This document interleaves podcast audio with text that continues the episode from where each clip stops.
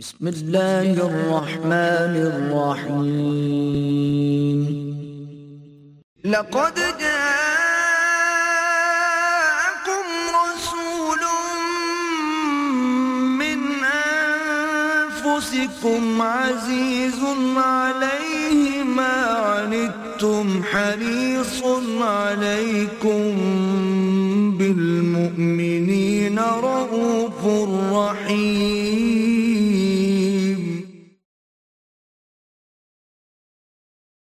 نحمده ونصلي على رسوله الكريم. اما بعد فاعوذ بالله من الشيطان الرجيم. بسم الله الرحمن الرحيم.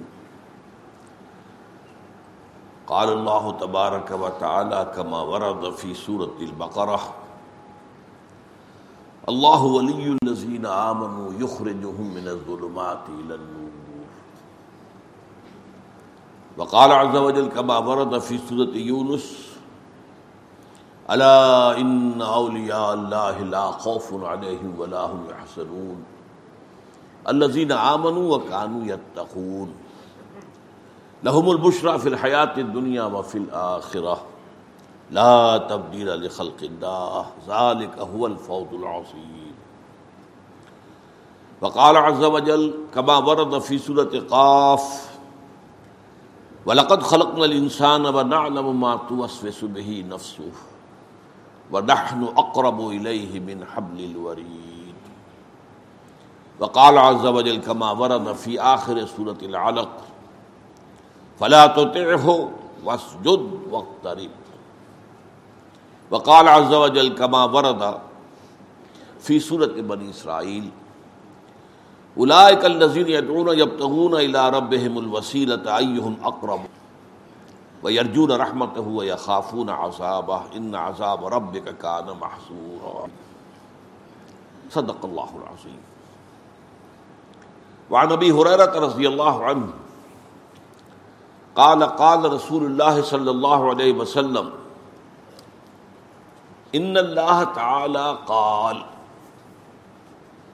من عادى لي وليا فقد آذنته بالحرب وما تقرب إلي عبدي بشيء أحب إلي مما افترضته عليه وما يزال عبدي يتقرب إلي بالنوافل حتى أحبه فإذا أحببته كنت سمعه الذي يسمع به وبصره الذي يبصر به وَيَدَهُ الَّتِي يَبْتِشُ بِهَا وَرِجْلَهُ الَّتِي يَمْشِي بِهَا وَإِنْ سَأَلَنِي لَأُعْطِيَنَّهُ وَإِنِ اسْتَعَاذَنِي لَأُعِيذَنَّهُ. رواہ الامام البخاری رحمہ اللہ. رب اشرح لي صدري ويسر لي امري واحلل عقدة من لساني يفقهوا قولي. اللهم ربنا ألهمنا رشدنا واعذنا من شرور انفسنا. اللہم ارنا الحق حقا وارزقنا اتباعہ وارنا الباطل باطلا وارزقنا اجتنابہ. آمین یا رب العالمین. نہایت اہم حدیث ہے اس کا کہ ہم آج مطالعہ کر رہے ہیں.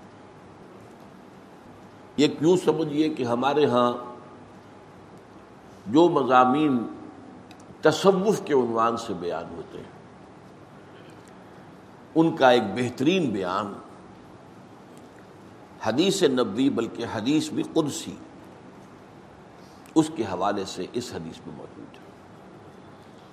اگرچہ ہمارے ہاں قرآن اور حدیث میں تصوف کا لفظ نہیں آیا. یہ ایک بات کی اصطلاح ہے جس کے بارے میں یقین کے ساتھ یہ بھی معلوم نہیں ہے کہ اس کا اوریجن کیا ہے.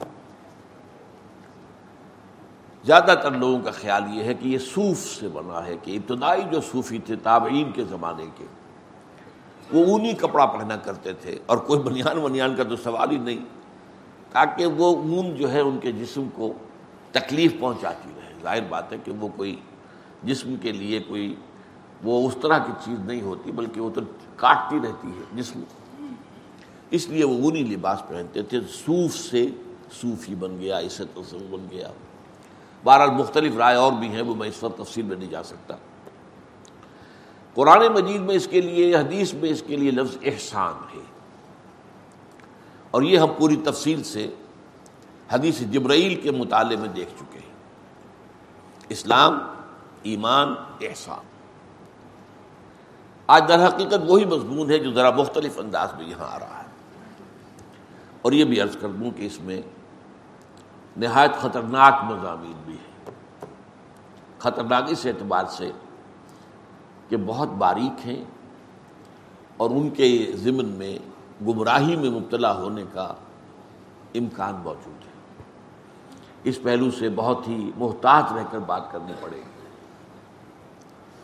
اس میں سب سے پہلے اس کا جو دو حصے ہیں اس کے، ان میں سے پہلا حصہ جو ہے مختصر ہے. حضرت ابو ہریرہ روایت کرتے ہیں حضور سے صلی اللہ علیہ وسلم، اور حضور نے فرمایا کہ اللہ تعالیٰ نے کہا ہے، حدیث قدسی کئی دفعہ بیان کر چکا ہوں، کیا کہا ہے؟ من عادى لي وليا فقد آذنته بالحرب، جس شخص نے میرے کسی ولی کے ساتھ دشمنی رکھی تو اس کے لیے میری جانب سے اعلان جنگ ہے. اب یہاں سوال پیدا ہوتا ہے کہ ولی کہتے کسے؟ ہمارے ہاں علم اولیاء اللہ اس معنی میں تو بہت مستعمل ہے. اولیاء اللہ ایک ولی ہوتے کون ہیں؟ اس کے بارے میں ظاہر بات ہے کہ مختلف تصورات لوگوں کے ذہنوں میں ہیں. ولی وہی ہوتا ہے جس سے کچھ خارق عادات باتیں ظاہر ہو جائیں، کرامات ظاہر ہوں، جو کچھ غیب کی باتیں بھی بتا دے، مستقبل کی باتیں بھی بتا دے. بہرحال اس کی زندگی میں شریعت کی بھی پیروی موجود ہو، نظر آ رہی ہو. اس کا لباس، اس کی وضع قطع وہ بھی سنت کے بہت قریب ہو. یہ تصورات ہمارے ذہنوں میں ہیں، ٹھیک ہے. لیکن سب سے پہلے گہرائی میں سمجھیے ولی ہوتا کون، اور اس سے بھی پہلے یہ کہ یہ جو ولایت کا رشتہ ہے یہ ایک طرفہ نہیں ہے. اللہ اہل ایمان کا ولی ہے اور اہل ایمان اللہ کے ولی ہے. یہ دو طرفہ معاملہ ہے. اللہ اہل ایمان سے محبت کرتا ہے اور اہل ایمان اللہ سے محبت کرتا ہے. دو طرفہ معاملہ ہے. تو ولی کو سمجھنے کے لیے میں نے جو آپ کو دو آیتیں سنائی ہیں، ایک سورہ بقرہ میں آیت الکرسی کے فوراً بعد جو آیت آئی ہے، اللہ ولی الذین آمنوا یخرجہم من الظلمات الی النور، اللہ تعالیٰ اہل ایمان کا ولی ہے، دوست ہے، ساتھی ہے، مددگار ہے، پشت پناہ ہے. یہ سارے الفاظ جمع کر لیں آپ تو لفظ ولی بنے گا. اللہ ولی الذین آمنوا، اللہ ولی ہے اہل ایمان کا. اور اس کا ظہور کیا ہوتا ہے؟ یخرجہم من الظلمات الی النور، وہ نکالتا رہتا ہے اہل ایمان کو تاریکیوں سے نور کی طرف. یہ تاریکیوں سے نور کی طرف آنا یہ کوئی ایک سڈن ایکٹ نہیں ہے، یہ تدریجی ہے، گریجول ہے. اس کا آغاز تو اسی سے ہو جائے گا جب کسی شخص نے زبان سے کلمہ شہادت ادا کیا، اشہد ان لا الہ الا اللہ وحدہ لا شریک لہ واشہد ان محمد عبدہ ورسولہ صلی اللہ علیہ وسلم. یہاں سے وہ رشتہ شروع ہو گیا. اس رشتے میں پھر ترقی ہوتی ہے، یہ آگے بڑھتا ہے تدریجاً. اسی طریقے سے وہ ایک ظلمت میں سے نکل کر تو نور میں آ گیا، کفر سے، شرک سے. لیکن پھر اس کے بعد ابھی تو اور بہت سے پردے ہیں جنہیں چاک کرنا ہوگا، جن میں سے نکلنا ہوگا اور اس نور کے اندر اضافہ ہوگا. جیسا کہ سورہ تحریم میں فرمایا ہے کہ قیامت کے دن جو اہل ایمان ہوں گے ان کا نور ان کے آگے اور داہنی طرف بہتا ہو، جو دوڑتا ہوگا، اور وہ کہیں گے ربنا اتمم لنا نورنا واغفر لنا انک علی کل شیء قدیر، پروردگار ہمارے لیے ہمارے اس نور کو کامل فرما دے. اس کی وجہ کیا ہے کہ دنیا میں ایمان میں سب برابر نہیں تھے. ایک ایمان ابوبکر صدیق کا تھا، ایک عام صحابی کا تھا، ایک ہم میں سے کسی کا. زمین و آسمان کا فرق ہو جائے گا. اسی ریشیو پروپورشن سے نور ملے گا میدان حشر میں، جبکہ کہیں نور نہیں ہوگا، اندھیرا ہوگا، گپ اندھیرا اور پل صراط پر سے گزرنا ہے جس کے نیچے جہنم ہے. ذرا ٹھوکر کھائی اور گئے اور گر گئے. اس کا نقشہ جو ہے سورہ حدید میں کھینچا گیا ہے کہ اہل ایمان تو گزر جائیں گے، ان کے پاس نور ہوگا سامنے بھی اور داہنی طرف بھی. سامنے نور ایمان کا ہوگا، داہنی طرف اعمال صالحہ کا. منافقوں کے پاس ہوگا نہیں، دنیا میں وہ ان کے ساتھ تھے، کوئی نور نہیں ہوگا. اور وہ اہل ایمان سے کہیں گے انظرونا نقتبس من نورکم، بھائی ذرا آرام سے ٹھہر ٹھہر کر چلو، تمہاری روشنی سے ہم بھی فائدہ اٹھا لیں، ہمارے پاس تو نہیں. اس نور کے بارے میں آتا ہے کہ کسی کو تو اتنا ہوگا کہ مدینہ منورہ سے صنعاء تک اس کی روشنی چلی جائے، اور کسی کا نور اتنا ہوگا کہ صرف اس کے قدموں کے آگے روشنی ہو جائے گی. اب یہ بھی اس دن بہت خوش قسمت ہوگا، گویا کہ جنگل میں چلتے ہوئے کسی کے ہاتھ میں ٹارچ تو ہے نا، وہ بہت دور تو روشنی نہیں جا سکتی، نہیں قدموں کے آگے تو پتہ ہے نا کوئی گڑھا ہے یا نہیں ہے، کوئی سانپ تو نہیں بیٹھا، یہ تو نظر آ جائے گا. تو اس کا دوسرا پہلو جو ہے بیان کیا گیا، جن کے پاس کم نور ہوگا وہ اس پر اللہ سے دعا کریں گے کہ پروردگار ربنا اتمم لنا نورنا واغفر لنا، ہمارے کچھ گناہوں کی وجہ سے ہمارا نور مندھم ہے، تو ہمیں بخش دے، مغفرت فرما دے اور ہمارے نور کی تکمیل کر دے. تو اللہ ولی الذین آمنوا یخرجہم من الظلمات الی النور. اب اس کا دوسرا رخ آ رہا ہے، یہ سورہ یونس کی آیت ہے جو بہت عام وعظوں میں، تقریروں میں، عوامی جلسوں میں بہت پڑھی جاتی ہے. الا ان اولیاء اللہ لا خوف علیہم ولا هم یحزنون الذین آمنوا وکانوا یتقون لهم البشرى فی الحیاۃ الدنیا والآخرہ لا تبدیل لخلق اللہ ذالک هو الفوز العظیم. آگاہ ہو جاؤ، اللہ کے اولیاء، اللہ کے ولی جو ہیں، ان کے لیے کوئی خوف نہیں ہے، نہ کوئی حزن ہے.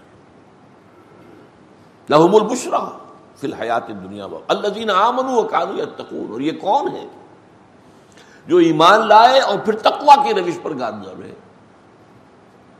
لہم البشرا فی الحیات الدنیا والآخرہ، ان کے لیے بشارتیں ہیں دنیا کی زندگی میں بھی اور آخرت میں بھی.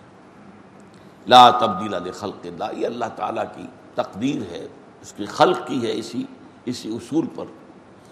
ذالک هو الفوز العظیم، اور یہ مقام جس کو حاصل ہو گیا تو یہ بہت بڑی کامیابی.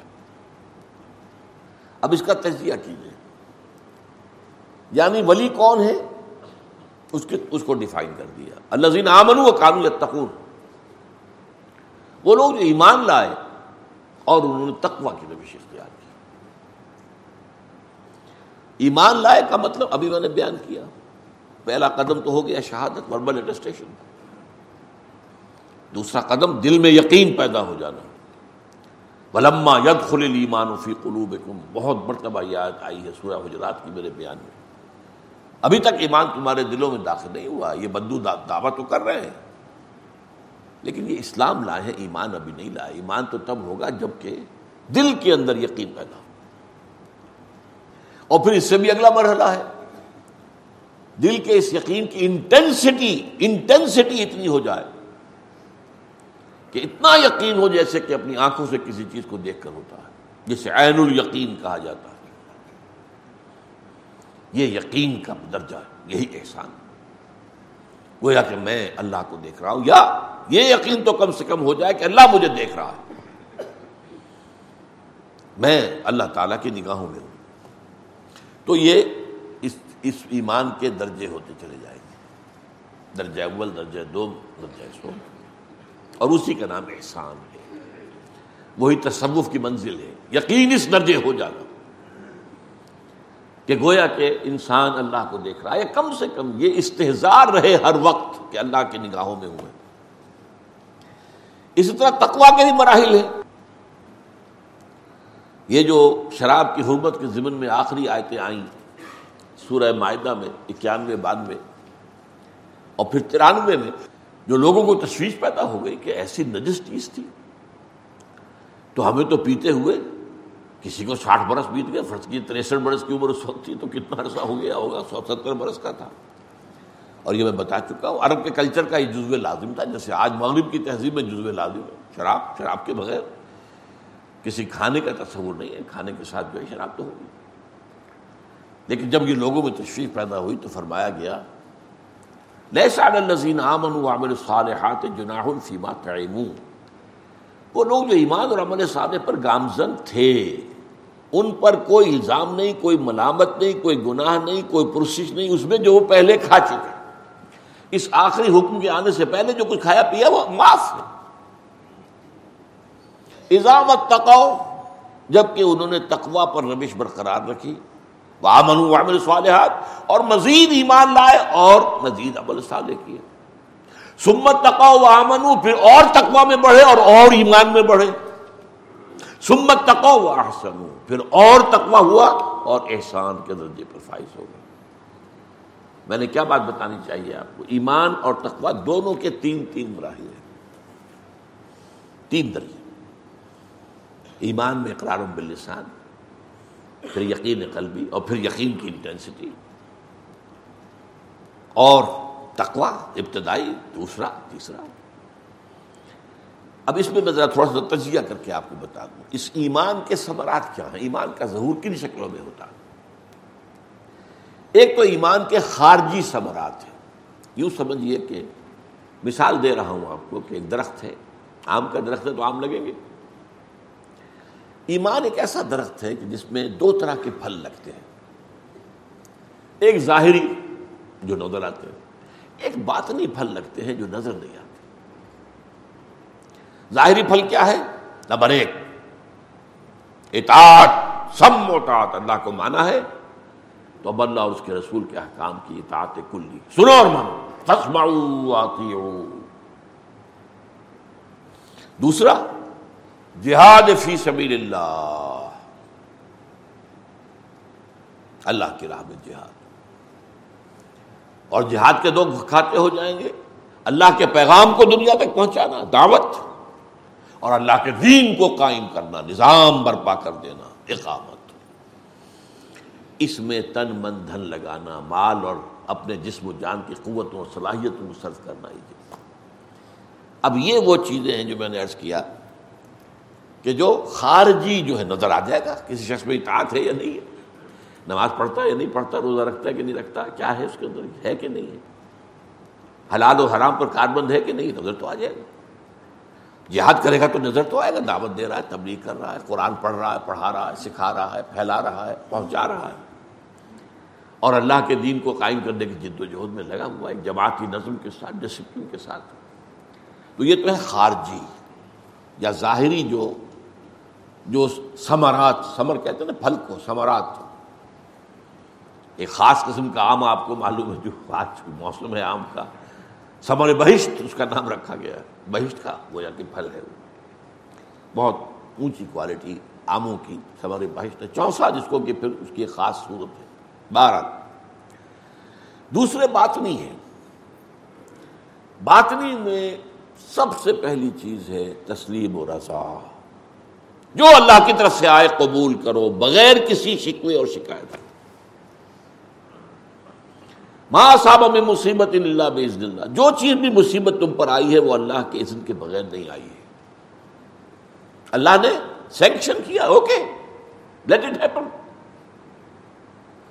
کوئی ابو جہل کسی صحابی کو نہیں مار سکتا تھا اگر اللہ کی اجازت نہ ہوتی، کوئی ابو جہل سمیہ اور یاسر کو قتل نہیں کر سکتا تھا رضی اللہ تعالیٰ عنہما، جب تک کہ اس نے رب نہ ہوتا، اس نے رب نہ ہوتا تو ہاتھ ہی شل ہو جاتا، ہاتھ اٹھتا ہی نہ وہ گھوڑا مارنے کے لیے۔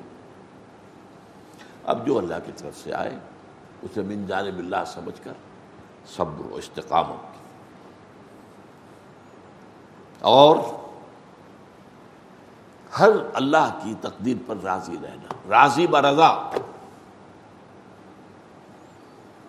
اس کے بڑے اونچے اونچے مقامات ہیں، وہ اس وقت بیان کرنے کا موقع نہیں۔ رضائے حق پہ راضی رہے، یہ حرف آرزو کیسا یوں ہو جائے، ارے تم کون ہوتے ہو، تم اللہ کو سجسٹ کرنا چاہ رہے ہو کچھ، ہو رہی ہو۔ رضائے حق پہ راضی رہے، یہ حرف آرزو کیسا، خدا خالق، خدا مالک، خدا کا حکم تو کیسا، ہو رہی ہو۔ یہ بڑا عارفانہ شعر ہے اکبر الہ آبادی کا، اگرچہ وہ مشہور تھے مزاحیہ شاعری کے لیے، لیکن ان کے بہت صوفیانہ اشعار بھی ہیں۔ رضائے حق پہ راضی رہے، یہ حرف آرزو کیسا، خدا خالق، خدا مالک، خدا کا حکم تو کیسا۔ تو یہ رضائے رب، راضی و رضائے رب، تسلیم و رضا. ہم بھی تسلیم کی خو ڈالیں گے، بے نیازی تیری عادت ہی صحیح ہے. اللہ ٹھیک ہے، سر تسلیم خم ہے، جو مزاج یار میں آئے ہم حاضر ہیں، جو تیرا جو بھی فیصلہ ہے دل سے قبول ہے. اسی کا ایک حصہ تفویض الامر، اپنے معاملے کو اللہ کے حوالے کر دینا.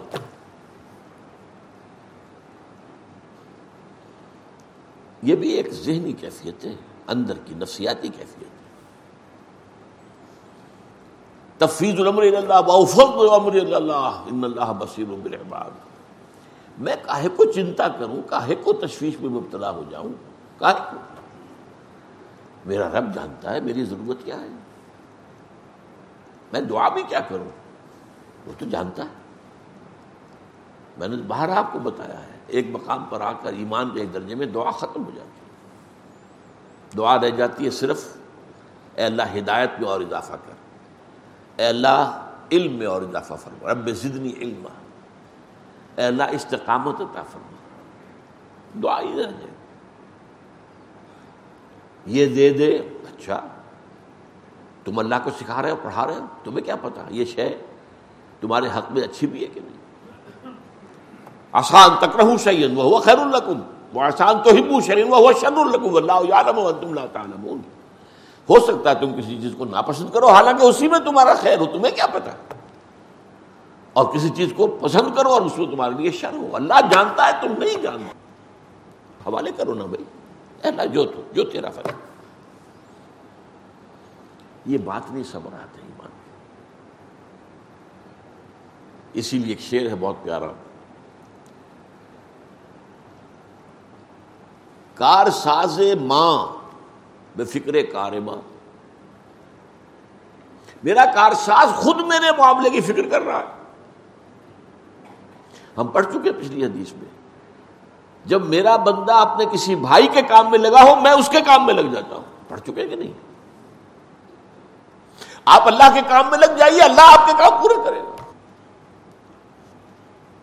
آپ تلمند لگا دیجیے اللہ کے دین کے لیے، he will take care of all your affairs. کار ساز ماں بے فکر کار ماں، فکر ماں درکار ماں آزار ماں. جب میں اپنے معاملات میں خود غور فکر کر نتیجہ نکالتا ہوں تو کوئی الٹا پڑتا، آزار ہو جاتا ہے، میرے لیے باعث سے تکلیف ہو جاتا ہے. تو کیوں نہ اس کے حوالے کر دوں، اللہ بصیر بالعباد. اسی بات کی ثمرات میں سے توکل علی اللہ.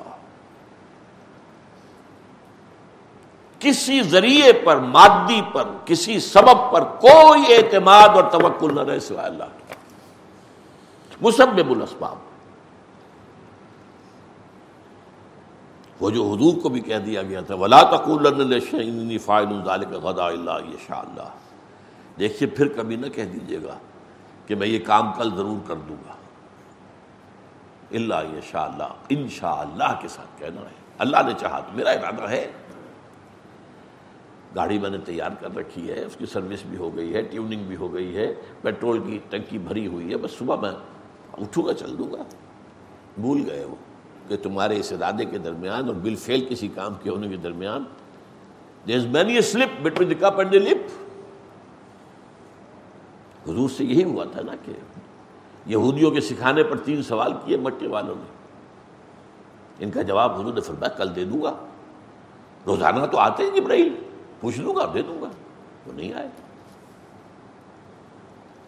اب تالیاں پٹ رہی ہیں، بس رہ گئے، سارے دعوے ختم ہو گئے، کہاں جواب. غالباً تین دن کے بعد جبرائیل آئے اور جوابات لے کر آئے، لیکن ساتھ یہ آیت بھی آ گئی، وَلَا تَقُولَنَّ لِشَيْءٍ إِنِّي فَاعِلٌ ذَلِكَ غَدًا. آئندہ کبھی نہ کہیے گا کسی چیز کے لیے کہ یہ میں کل ضرور کر دوں گا، إِلَّا إِن شَاءَ اللَّهُ. تو اعتماد اور بھروسہ نہ اپنی قوت و صلاحیت و ذہانت و فطانت پر ہو، نہ مادی اسباب و وسائل پر. اس کے یہ معنی نہیں ہے کہ مادی وسائل و وسائل و ذرائع جو استعمال نہ استعمال کرو بھرپور طور پر، علاج کراؤ سنت ہے، لیکن یہ نہ سمجھو اس علاج سے شفا ہوگی. شفا اللہ دے گا. مجھے تو یاد ہے اپنے بچپن کے، اب تو ہمارا حال بدل گیا، بہت کلچر تبدیل ہو چکا ہے. بڑی بوڑھی عورتیں جو ہیں وہ بچوں کو دوائی پلاتی تھیں تو کہتی کیا تھی؟ اللہ شافی، اللہ کافی. شافی تو اللہ ہے، وہ کافی ہے. یہ تو سنت ہے، علاج کرو ٹھیک ہے. اب اس میں اس حد تک ہو جانا، ایسے درپے ہو جانا علاج کے، لکھوں کا روپے خرچ کر کے انگلستان جا رہے ہیں، لکھوں کا روپے خرچ کر کے. ان کی مارکیٹ بڑھ رہی ہے، ان کا دھندا چل رہا. یہ نہیں، اور اس کے لیے اپنا جو ہے سب کچھ بیچ باچ دیا، یہ کر دیا، وہ کر دیا. نہیں، جس حد تک آپ کے پاس مناسب ہے جو ذرائع ہیں علاج کرائیے، لیکن شفا تو اللہ کے ہاتھ میں. اللہ شافی، اللہ کافی. اسی میں اب تین چیزیں اور شامل کر دی، محبت، والذین آمنوا اشد حبا للہ، شدید ترین محبت اللہ کے ساتھ، اور پھر اس میں بریکٹ کیا گیا رسول کو، قل ان کان آباؤکم و ابناؤکم و اخوانکم و ازواجکم و عشیرتکم و اموالکم التی، جو تم نے مال جمع کیے ہیں، اور تمہارے مکانات، تمہارے باپ، تمہارے بیٹے، تمہارے بھائی، تمہارے رشتہ دار، تمہارے بیویاں یا شوہر، وما لکم الذی اقترفتموہا، جنہیں تم نے جمع کیا ہے، ومساکن ترضونہا، اور وہ گھر، و تجارت تخشون کسادہا، اور وہ تجارت جس کا کہ کساد کا اندیشہ رہتا ہے تمہیں، بندہ نہ ہو جائے، اور وہ محل جو تم نے تعمیر کیے بڑے پسند ہیں تمہیں. اگر یہ چیزیں محبوب تر ہیں اللہ سے اور اس کے رسول سے اور اس کی راہ میں جہاد کرنے سے، فتربصوا حتی یاتی اللہ بامرہ، تو جاؤ دفع ہو جاؤ، بیٹھو، انتظار کرو، اللہ اپنا فیصلہ سنا دے گا. تو محبت اللہ کی شدید ترین، اور اس محبت میں پھر اللہ کے رسول کی محبت، اور اللہ کے لیے جہاد کی محبت. یہ محبت جو ہے وہ صرف حمد کے ترانوں میں اور نعت کے لہک لہک کے پڑھنے میں نہیں ہے. اس محبت کے ساتھ دوسرا پہلو ہوتا ہے حمیت، اللہ کی حمیت، اللہ کا دین اور پامال ہے، اور میں اپنے دھندوں میں لگا ہوا ہوں، اپنا کاروبار، اپنا دھندا، اپنی ملازمت، اپنا پروفیشن، ایکسلنس ہو رہی ہے پروفیشن کے اندر. خدا کے بندے، اللہ کے دین کو دیکھ، وہ پامال ہے. حمیت کہاں گئی؟ حمیت نام تھا جس کا، گئی تیمور کے گھر سے گئی. اسی میں وہ حدیث آتی ہے، اور اللہ عز و جل الی جبرائیل علیہ الصلوۃ والسلام ان اقم مدینۃ کذا و کذا باہلھا، اللہ نے وحی سے حکم دیا جبرائیل کو، فلاں اور فلاں بستیوں کو الٹ دو ان کے رہنے والوں سمیت. قال فقال، حضور فرماتے اس پر، حضرت جبرائیل نے عرض کیا، ان فیھا عبدک فلان لم یعصک طرفۃ عین، اللہ اس میں تو تیرا وہ بندہ بھی ہے جس نے پلک جھپک نے جتنی دیر بھی تیری معصیت میں بسر نہیں کی. اس کے تقوی اور زہد کا آپ اندازہ کیجیے. گواہی دینے والا جبرائیل ہے، کوئی کرائے کا وکیل نہیں ہے یا کرائے کا گواہ نہیں ہے. کہاں دے رہا گواہی جہاں ابو جہل بھی جھوٹ نہیں بولے گا. لیکن فرمایا قال فقال اقلبھا علیہ وعلیہ، الٹ دو اس بستی کو، پہلے اس پر پھر دوسروں پر. فإن وجهه لم يتبع في ساعة قط، اس کے چہرے کا رنگ کبھی میری حمیت اور غیرت کی وجہ سے بدلا نہیں، میرے احکام کی دھجیاں بکھرتی رہیں، میرے حدود پامال ہوتے رہے، اور یہ اللہ اللہ اللہ، اپنا مراقبہ، اپنا چلہ، اپنے اذکار انہی میں لگا. مست رکھو ذکر و فکر صبح گاہی میں اسے، پختہ تر کر دو مزاج خانقاہی میں اسے. حمیت اور نصرت، یا ایھا الذین آمنوا کونوا انصار اللہ، اہل ایمان اللہ کے مددگار بنو، اللہ کے مددگار. اللہ ضعیف نہیں ہے، القوی ہے. تمہارا امتحان ہے کہ اس کا دین جو پامال ہے اسے کھڑا کرنے کے لیے تن من دھن لگاتے ہو یا نہیں لگاتے. بس کھڑا کر دینا تمہارے بس میں نہیں ہے، اس میں تن من دھگا لگا دینا تو تمہارے بس میں ہے نا. بس یہ کامیابی ہے. کتنے نبی چلے گئے، ان کے ہاتھوں کوئی تبدیلی نہیں آئی، انقلاب نہیں برپا ہوا، معدود چند لوگوں نے مانا، باقی سب کو ہلاک کر دیا گیا. حضور کے دست مبارک سے انقلاب آیا، نظام آیا، کھڑا ہو گیا نظام، جاء الحق وزهق الباطل ان الباطل كان زهوقا۔ یہ تکمیل رسالت کا مظہر ہے، سب سے بڑا حضور پر تکمیل رسالت۔ تو یہ ہے نصرت اللہ کی اور اس کے رسول کی، تاکہ اللہ دیکھ لے کون ہے مددگار اس کے اور اس کے رسول کے۔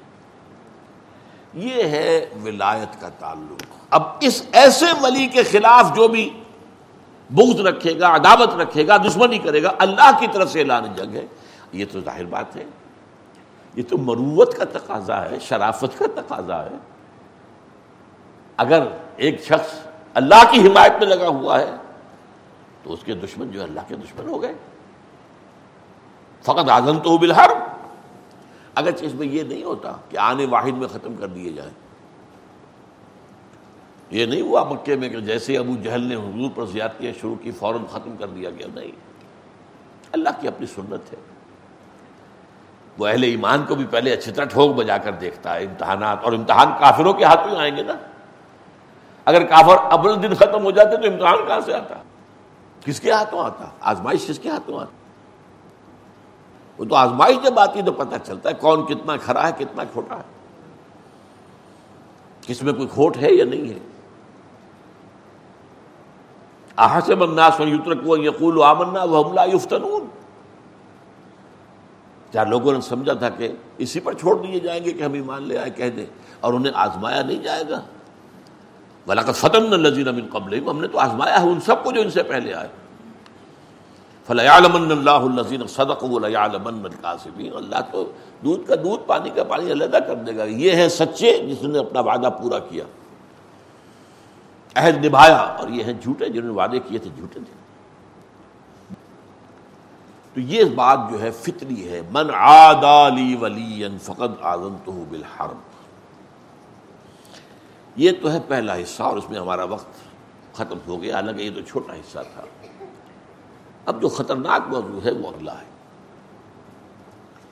اس میں ایک بہت عظیم مسئلہ سامنے آ رہا ہے، اس کا سمجھنا بہت ضروری ہے۔ تقرب الی اللہ کے دو مراحل بیان کیے اس حدیث میں۔ فرمایا وما يتقرب الی عبدی بشیء احب الی مما افترضتہ علیہ۔ میرا بندہ جب میرا قرب حاصل کرنے کی کوشش کرتا، تقرب تقرب جو ہے باب تفاعل ہے، محنت سے کوئی کام کرنا، کوئی چیز حاصل کرنا محنت کے ساتھ، تقرب تعلم، علم حاصل کرنا محنت کے ساتھ، مسلسل پہم جد و جہد کے ساتھ۔ من تقرب الی عبدی ما تقرب الی عبدی بشیء احب الی مما افترضتہ علیہ۔ میرا بندہ جب میرا قرب حاصل کرتا ہے تو جن چیزوں سے حاصل کرتا ہے ان میں مجھے محبوب ترین وہ ہیں کہ جو میں نے اس پر فرض کر دی۔ اس کے برعکس وَمَا يَزَالُ عَبْدِي يَتَقَرَّبُ إِلَيَّ بِالنَّوَافِلِ، اور نہیں ہوتا یہ کہ میرا بندہ میرا قرب حاصل کر رہا ہو نوافل کے ذریعے سے، یہاں تک کہ ایک مقام آ جاتا حَتَّى حُبَّهُ، کہ میں اس سے محبت کرنے لگتا ہوں۔ فَكُنْتُ سَمْعُهُ الَّذِي يَسْمَعُ بِهِ، پھر میں اس کے کان بن جاتا ہوں جن سے وہ سنتا ہے۔ اب دیکھیے، یہاں میں نے کہا تھا ہوشیار کے رہبر دبے تیغست قدم را، ہوشیار ہو جائیے۔ اب ایسا پل صراط کا مقام آ گیا ہے کہ ذرا ادھر سے ادھر ہوئے تو معاملہ خراب ہو جائے۔ اللہ بندہ بندے کا کان بن جاتا ہے۔ وہ بصر الذی یبصر بہ، میں اس کے وہ آنکھیں بن جاتا ہوں جس سے وہ دیکھتا ہے۔ اللہ اکبر، کیا مطلب ہے اس کا؟ کون سمجھے گا؟ وَيَدَهُ الَّتِي يَبْتَشُ بِهَا، اور میں اس کا ہاتھ بن جاتا ہوں جس سے وہ پکڑتا ہے۔ وَرِجْلَهُ الَّتِي يَمْشِي بِهَا، اور اس کے پاؤں بن جاتا ہوں جس سے وہ چلتا ہے۔ اللہ اکبر، اللہ بندے کے پاؤں بن جاتا ہے۔ یہ کون سا مقام ہے؟ اب ان دونوں میں بلند تر کون سا مقام ہے؟ دیکھیے، یہاں بھی وہی بات آئے گی میں نے عرض کیا ہے کئی دفعہ، جہاد کے تین مراحل ہیں، نفس کے خلاف جہاد، باطل نظریات کے خلاف جہاد، اور نظام باطل کے خلاف جہاد۔ سب سے اونچا کون سا ہے؟ نظام باطل کے خلاف جہاد۔ اہم ترین کون سا ہے؟ نفس کے خلاف جہاد۔ ایو الجہاد افضل، ہو افضل ترین جہاد وہ ہے نچلا والا، پہلی منزل کا، اس لیے کہ پہلی منزل ہوگی تو دوسری بنے گی، دوسری ہوگی تو تیسری بنے گی۔ اسی طرح یہاں پر بھی وہی، اب اس کو فوری کنٹراسٹ ہے، یہ تضاد نہیں، لیکن یہ کہ فوری طور پر ایک کنٹراسٹ تھا سامنے آتا۔ سب سے محبوب تو ہے فرائض کے ذریعے سے تقرب حاصل کرنا، محبوب وہ ہے، سب سے بلند یہ ہے۔ اب اس میں پہلی بات تو سمجھنے کی یہ ہے کہ اللہ سے تقرب کے معنی کیا ہے؟ کیا اللہ کہیں دور ہے؟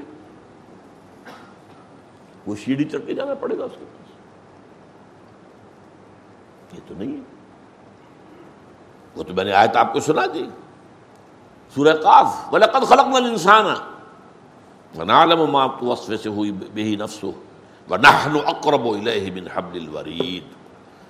ہم نے ہی انسان کو پیدا کیا، ہمیں معلوم ہے اس کا نفس اندر سے کیا وسوسہ اندازی کرتا رہتا ہے، یہ نفس امارہ، ان النفس لامارۃ بالسوء، وی نو اٹ، ہم ہی نے بنایا نا، وہ ساری خواہشات ہم نے رکھی اس نفس کے اندر، وہ سارے اینیمل انسٹنکٹس ہم ہی نے رکھے ہیں نا اس کے اندر، وی نو اٹ۔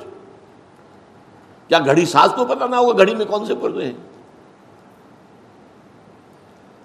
لیکن یہ کہ وَنَحْنُ أَقْرَبُ إِلَيْهِ مِنْ حَبْلِ الْوَرِيدِ، ہم اس سے قریب تر ہیں اس کی رگ جان سے بھی، سب سے بڑی جو رگ ہوتی ہے۔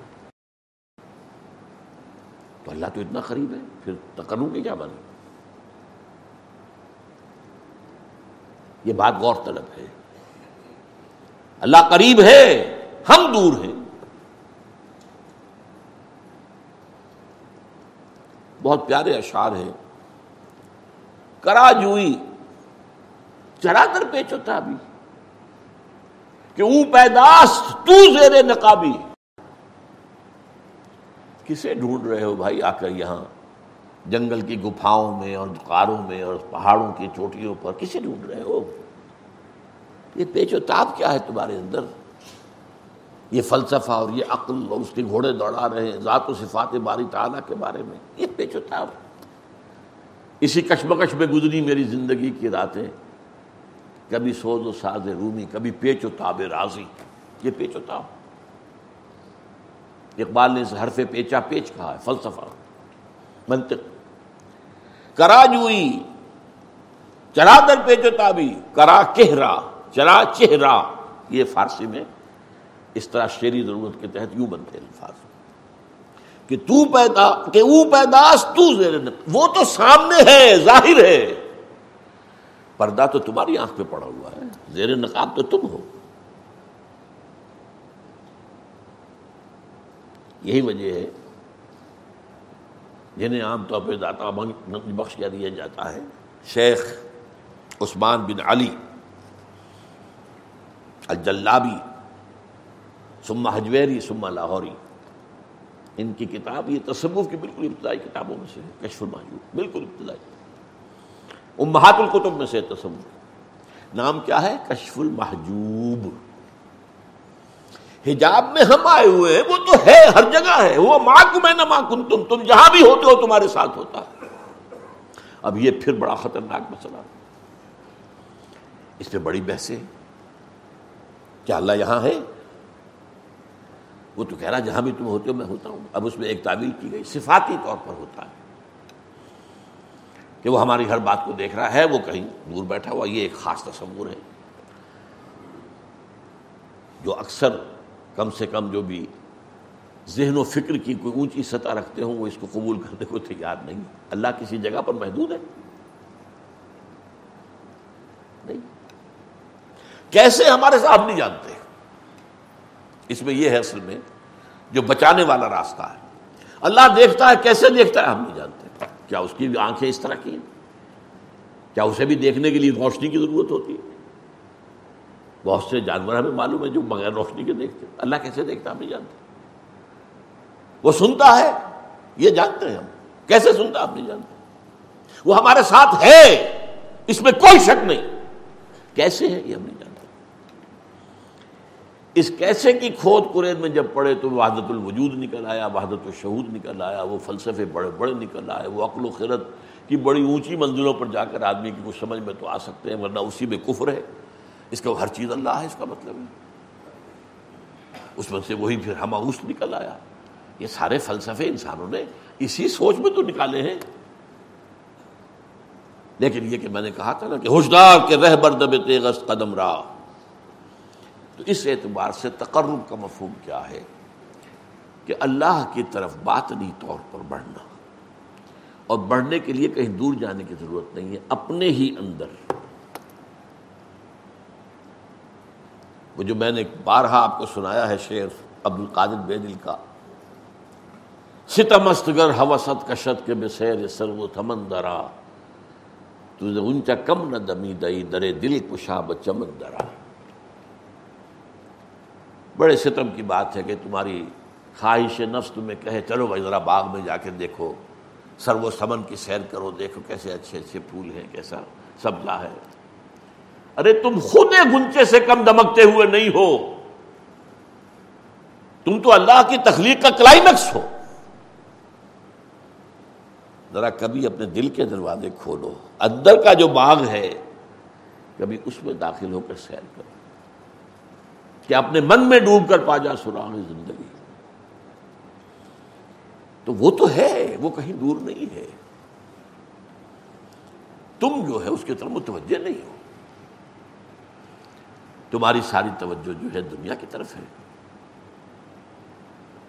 تمہاری ساری بھاگ دوڑ دنیا کے لیے, تمہاری ساری سوچ بچار دنیا کے لیے, تم اس کی طرف متوجہ نہیں ہوتے. ہم تو مائل بکرم ہیں, کوئی سائل ہی نہیں, راہ دکھلائیں کسے رہرو منزل ہی نہیں. یہ جو حدیث میں آتا ہے کہ رات کے آخری حصے میں اللہ سمائے دنیا تک اتر آتا, کیسے اتر آتا یہ ہم نہیں جانتے.